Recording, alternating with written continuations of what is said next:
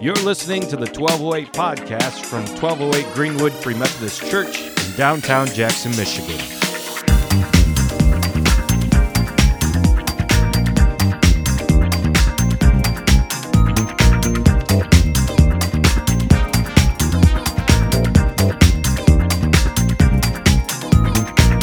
Pentecost Sunday, a day that has confused people for a long time, and, and there's a lot of different facets to this day. It's a pretty sweet holiday. I would love to just get into all of it, but I won't. I'm just going to rest with one thing tonight. Uh, and that starts at the beginning of the Bible. At the beginning of the Bible, we have just this ball of water. It's all we see, just water. No land, no creatures, nothing. In the beginning, God created the heavens and the earth, and the earth was void and without form. And then the Ruah Elohim surfed across the waves, hovered over the deep. And God said, Let there be light. And there was light, and it was good. Ruah Elohim. Anybody remember how we interpret that in our Bible? The Ruah Elohim hovered over the face of the waters. Holy Spirit. Holy Spirit, yeah. So, Spirit of the Lord, the Spirit of God hovers over the face of the deep. Elohim would mean God, and then Ruah is Spirit. You can actually get translated a, a couple different ways. What are some other words that you can think of that would be similar to like spirit in our context today? So, something that's like a tangible life force, but you can't see it. Something like that.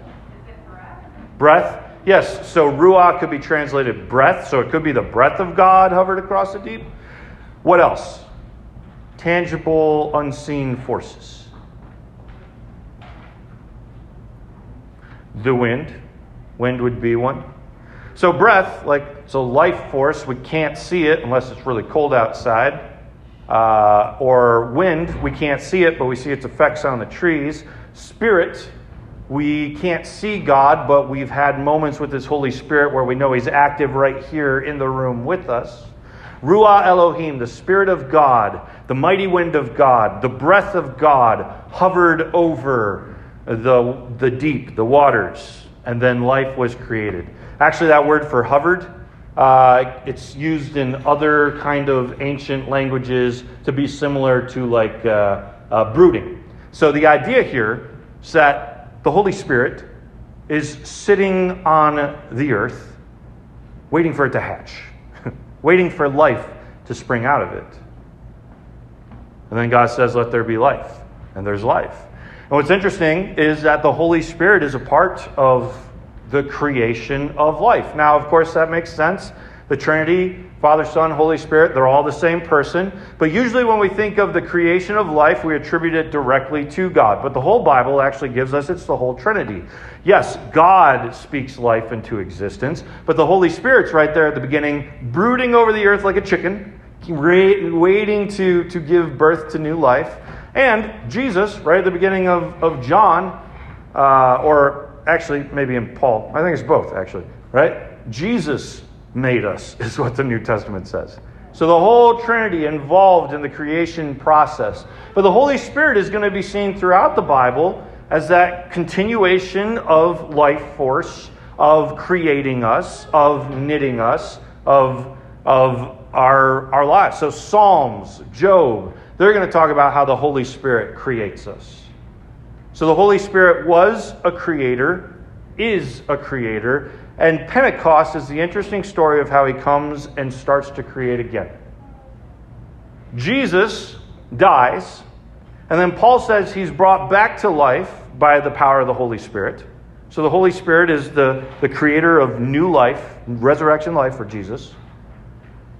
And then Jesus goes to his disciples in the resurrected body and says, All right, all right, we're getting ready. Things are about to go down, but here's the deal. I don't want you to go do ministry until you have been clothed with power from on high. In other words, until you have been sent the Holy Spirit. That's a good word right there. I can't tell you how many pastors and ministry leaders and lay leaders and Christians burn out because they try to do ministry without the Holy Spirit. Jesus actually said, You're going to go wait until the Holy Spirit shows up, then go do ministry.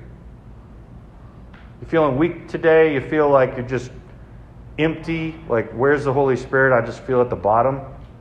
The Bible actually says, like, keep on being filled with the Holy Spirit. As though, like, yes, you get filled one time, but then you leak.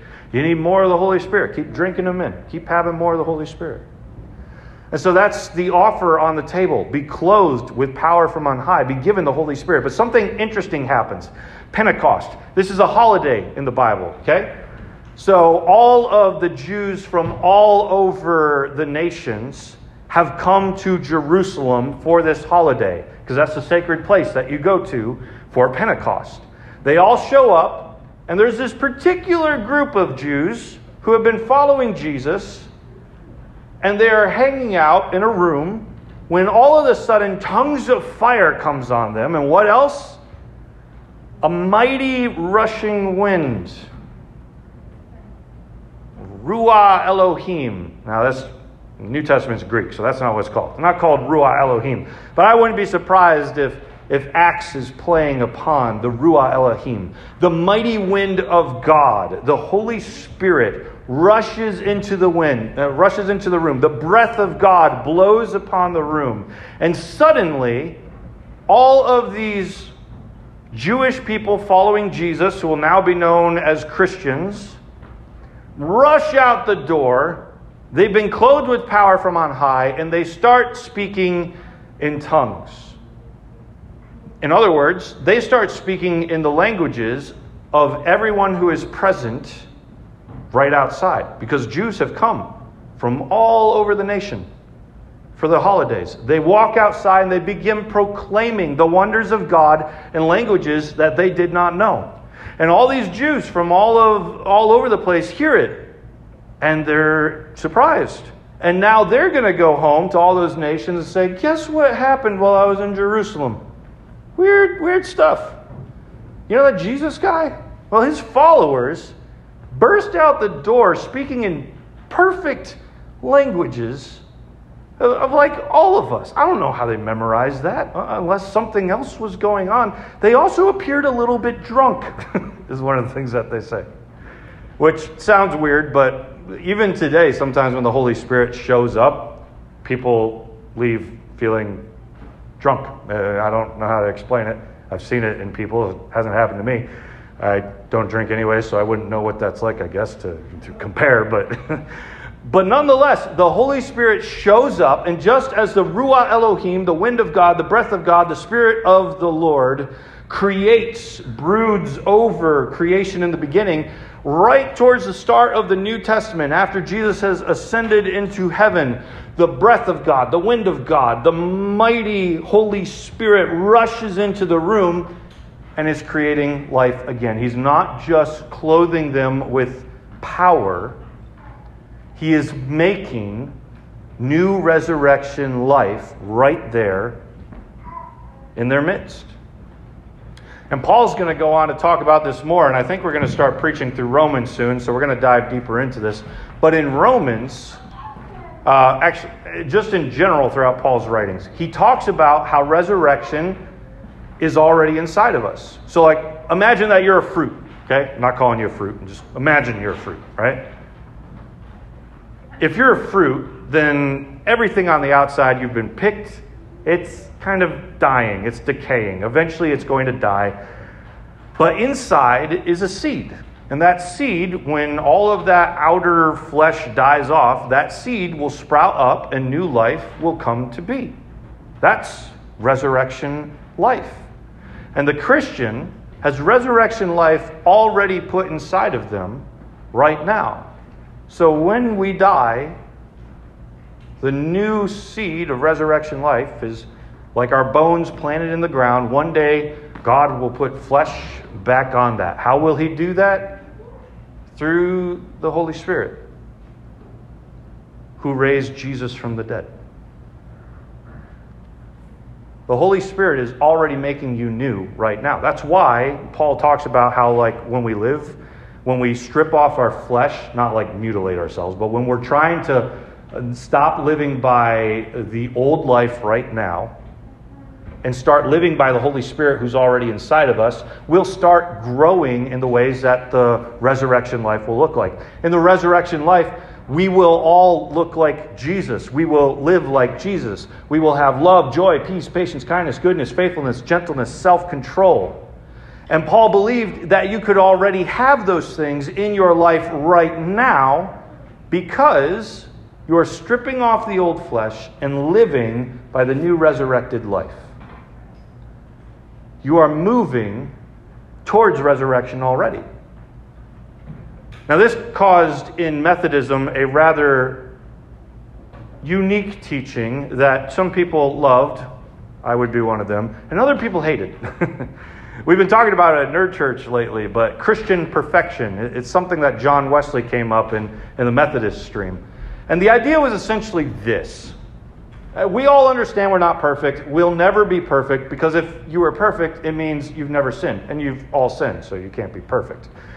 But Christian perfection is the idea that we can grow towards perfection because perfection is resurrection life.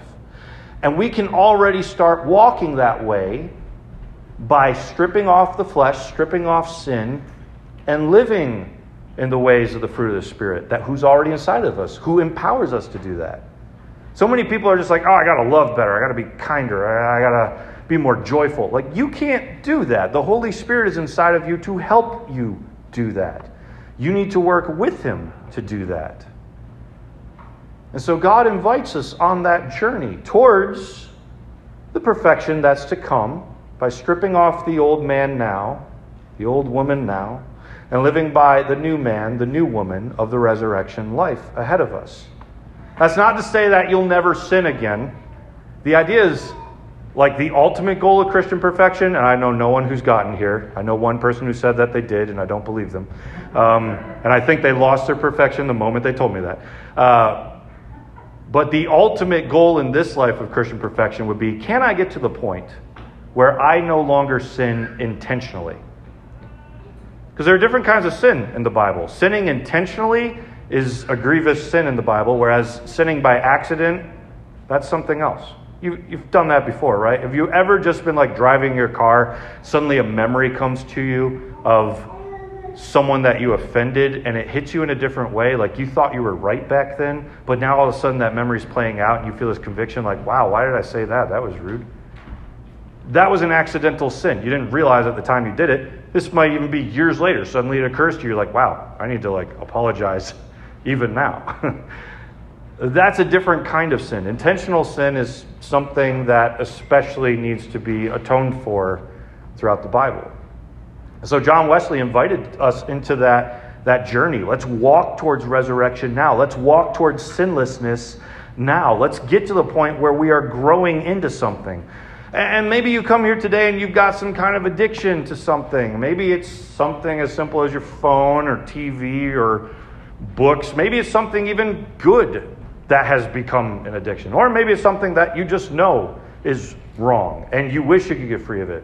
Drugs, alcohol, pornography, things like this. The Holy Spirit can empower you on that journey. He is there to help you along the way of getting free. And He does not expect that you will get free yourself. This is why Christian recovery programs are so powerful. It's because we already know the one who is calling us into perfection can bring us towards perfection if we give our lives over to Him now. So, we invite you into the journey of Pentecost resurrection. Just as the Holy Spirit makes life in the Old Testament, so He makes life in the New Testament. And so, one day, when we are all gone, He will raise us back to life again.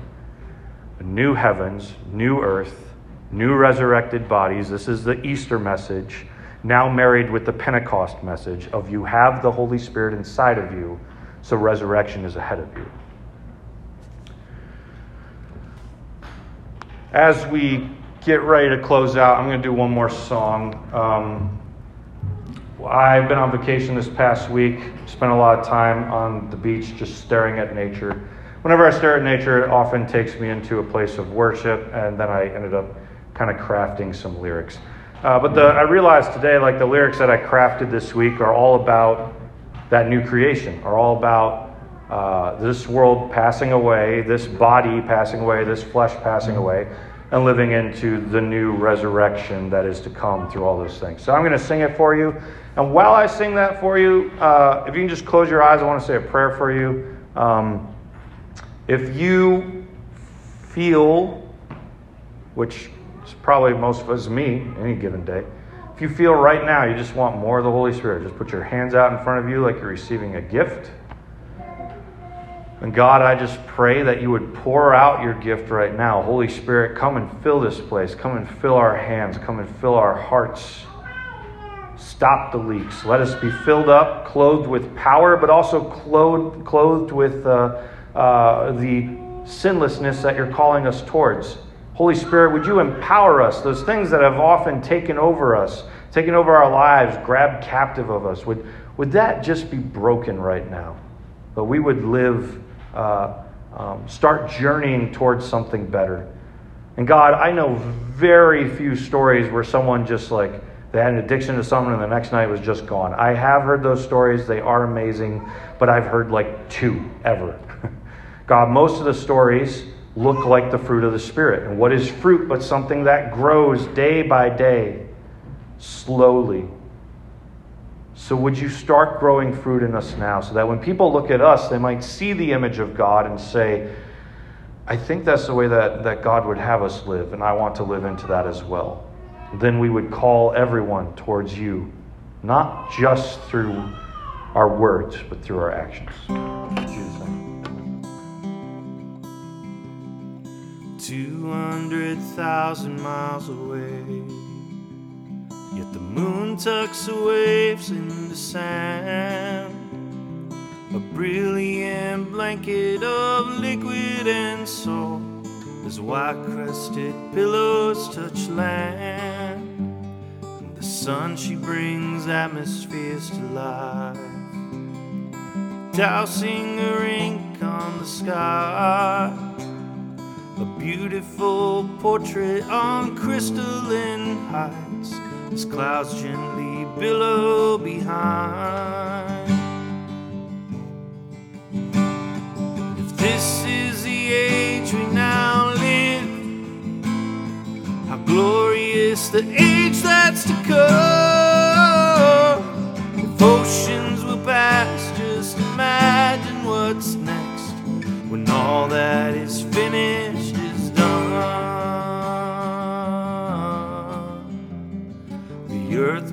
earth witness to our wrath, begging justice for all that is past. And the heavens cry to validating the truth as the gavel is placed in God's hand. See the tongue of the sun like a sword as his words justify and condemn. As once earthly people wear heavenly skin, and share his throne to judge angels within. And if this is the age of our sin, how glorious the age that is known. Our saltwater tears wiped away with our as God clothes the earth like the sun. And if this is the age we now live, how glorious the age that's to come. If oceans will pass, just imagine what's next when all that is finished is done.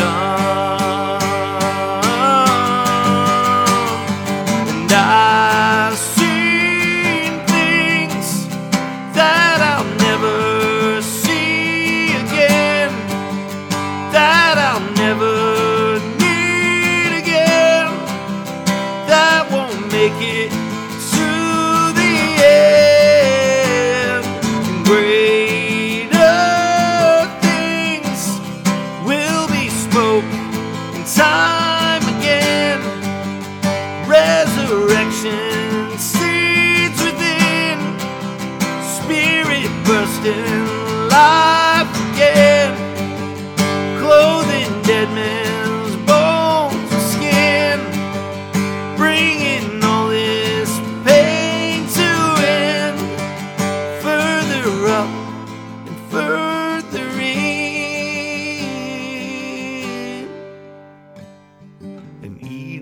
calls the holy ones back home to eat from a tree left behind. Her arms dance a ballet in the cool of the day, grasping the fruit of new life. When past becomes future once again, we will rest in the presence of friends toasting our cups to the riches of love as the glory of glories begin. And if that was the age we once lived, how glorious this age that has come. The oceans are gone, something better has gone, and heaven and earth are now